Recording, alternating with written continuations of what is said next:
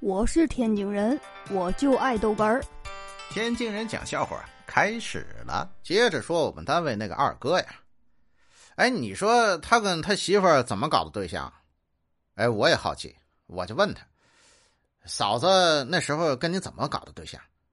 哎，这事儿啊，这事儿就得哥哥教教你了。您您您说说我听听。我那天呢在大马路上走，嘿。我就看见你嫂子了，你嫂子年轻时候可漂亮了，啊，然后呢，你过去跟人搭讪了没有？我过去，我抱起她来就走，啊，她没抽你，她不乐意呀。然后呢，然后我告诉她，我说你看，你刚才过的那那个路灯马上就要倒了，哎呀，你你你看现在没事了吧？哎，后来我俩就认识了，你牛。哎呦我的妈！中午吃饺子，我们这二哥呀吃了两瓣蒜。这下午谈客户啊，他呢吃了口香糖，一不小心给咽下去了。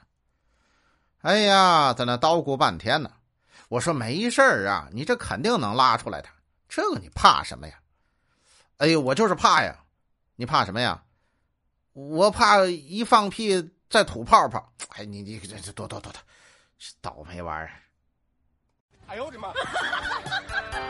我是天津人，我就爱逗哏儿，欢迎继续收听。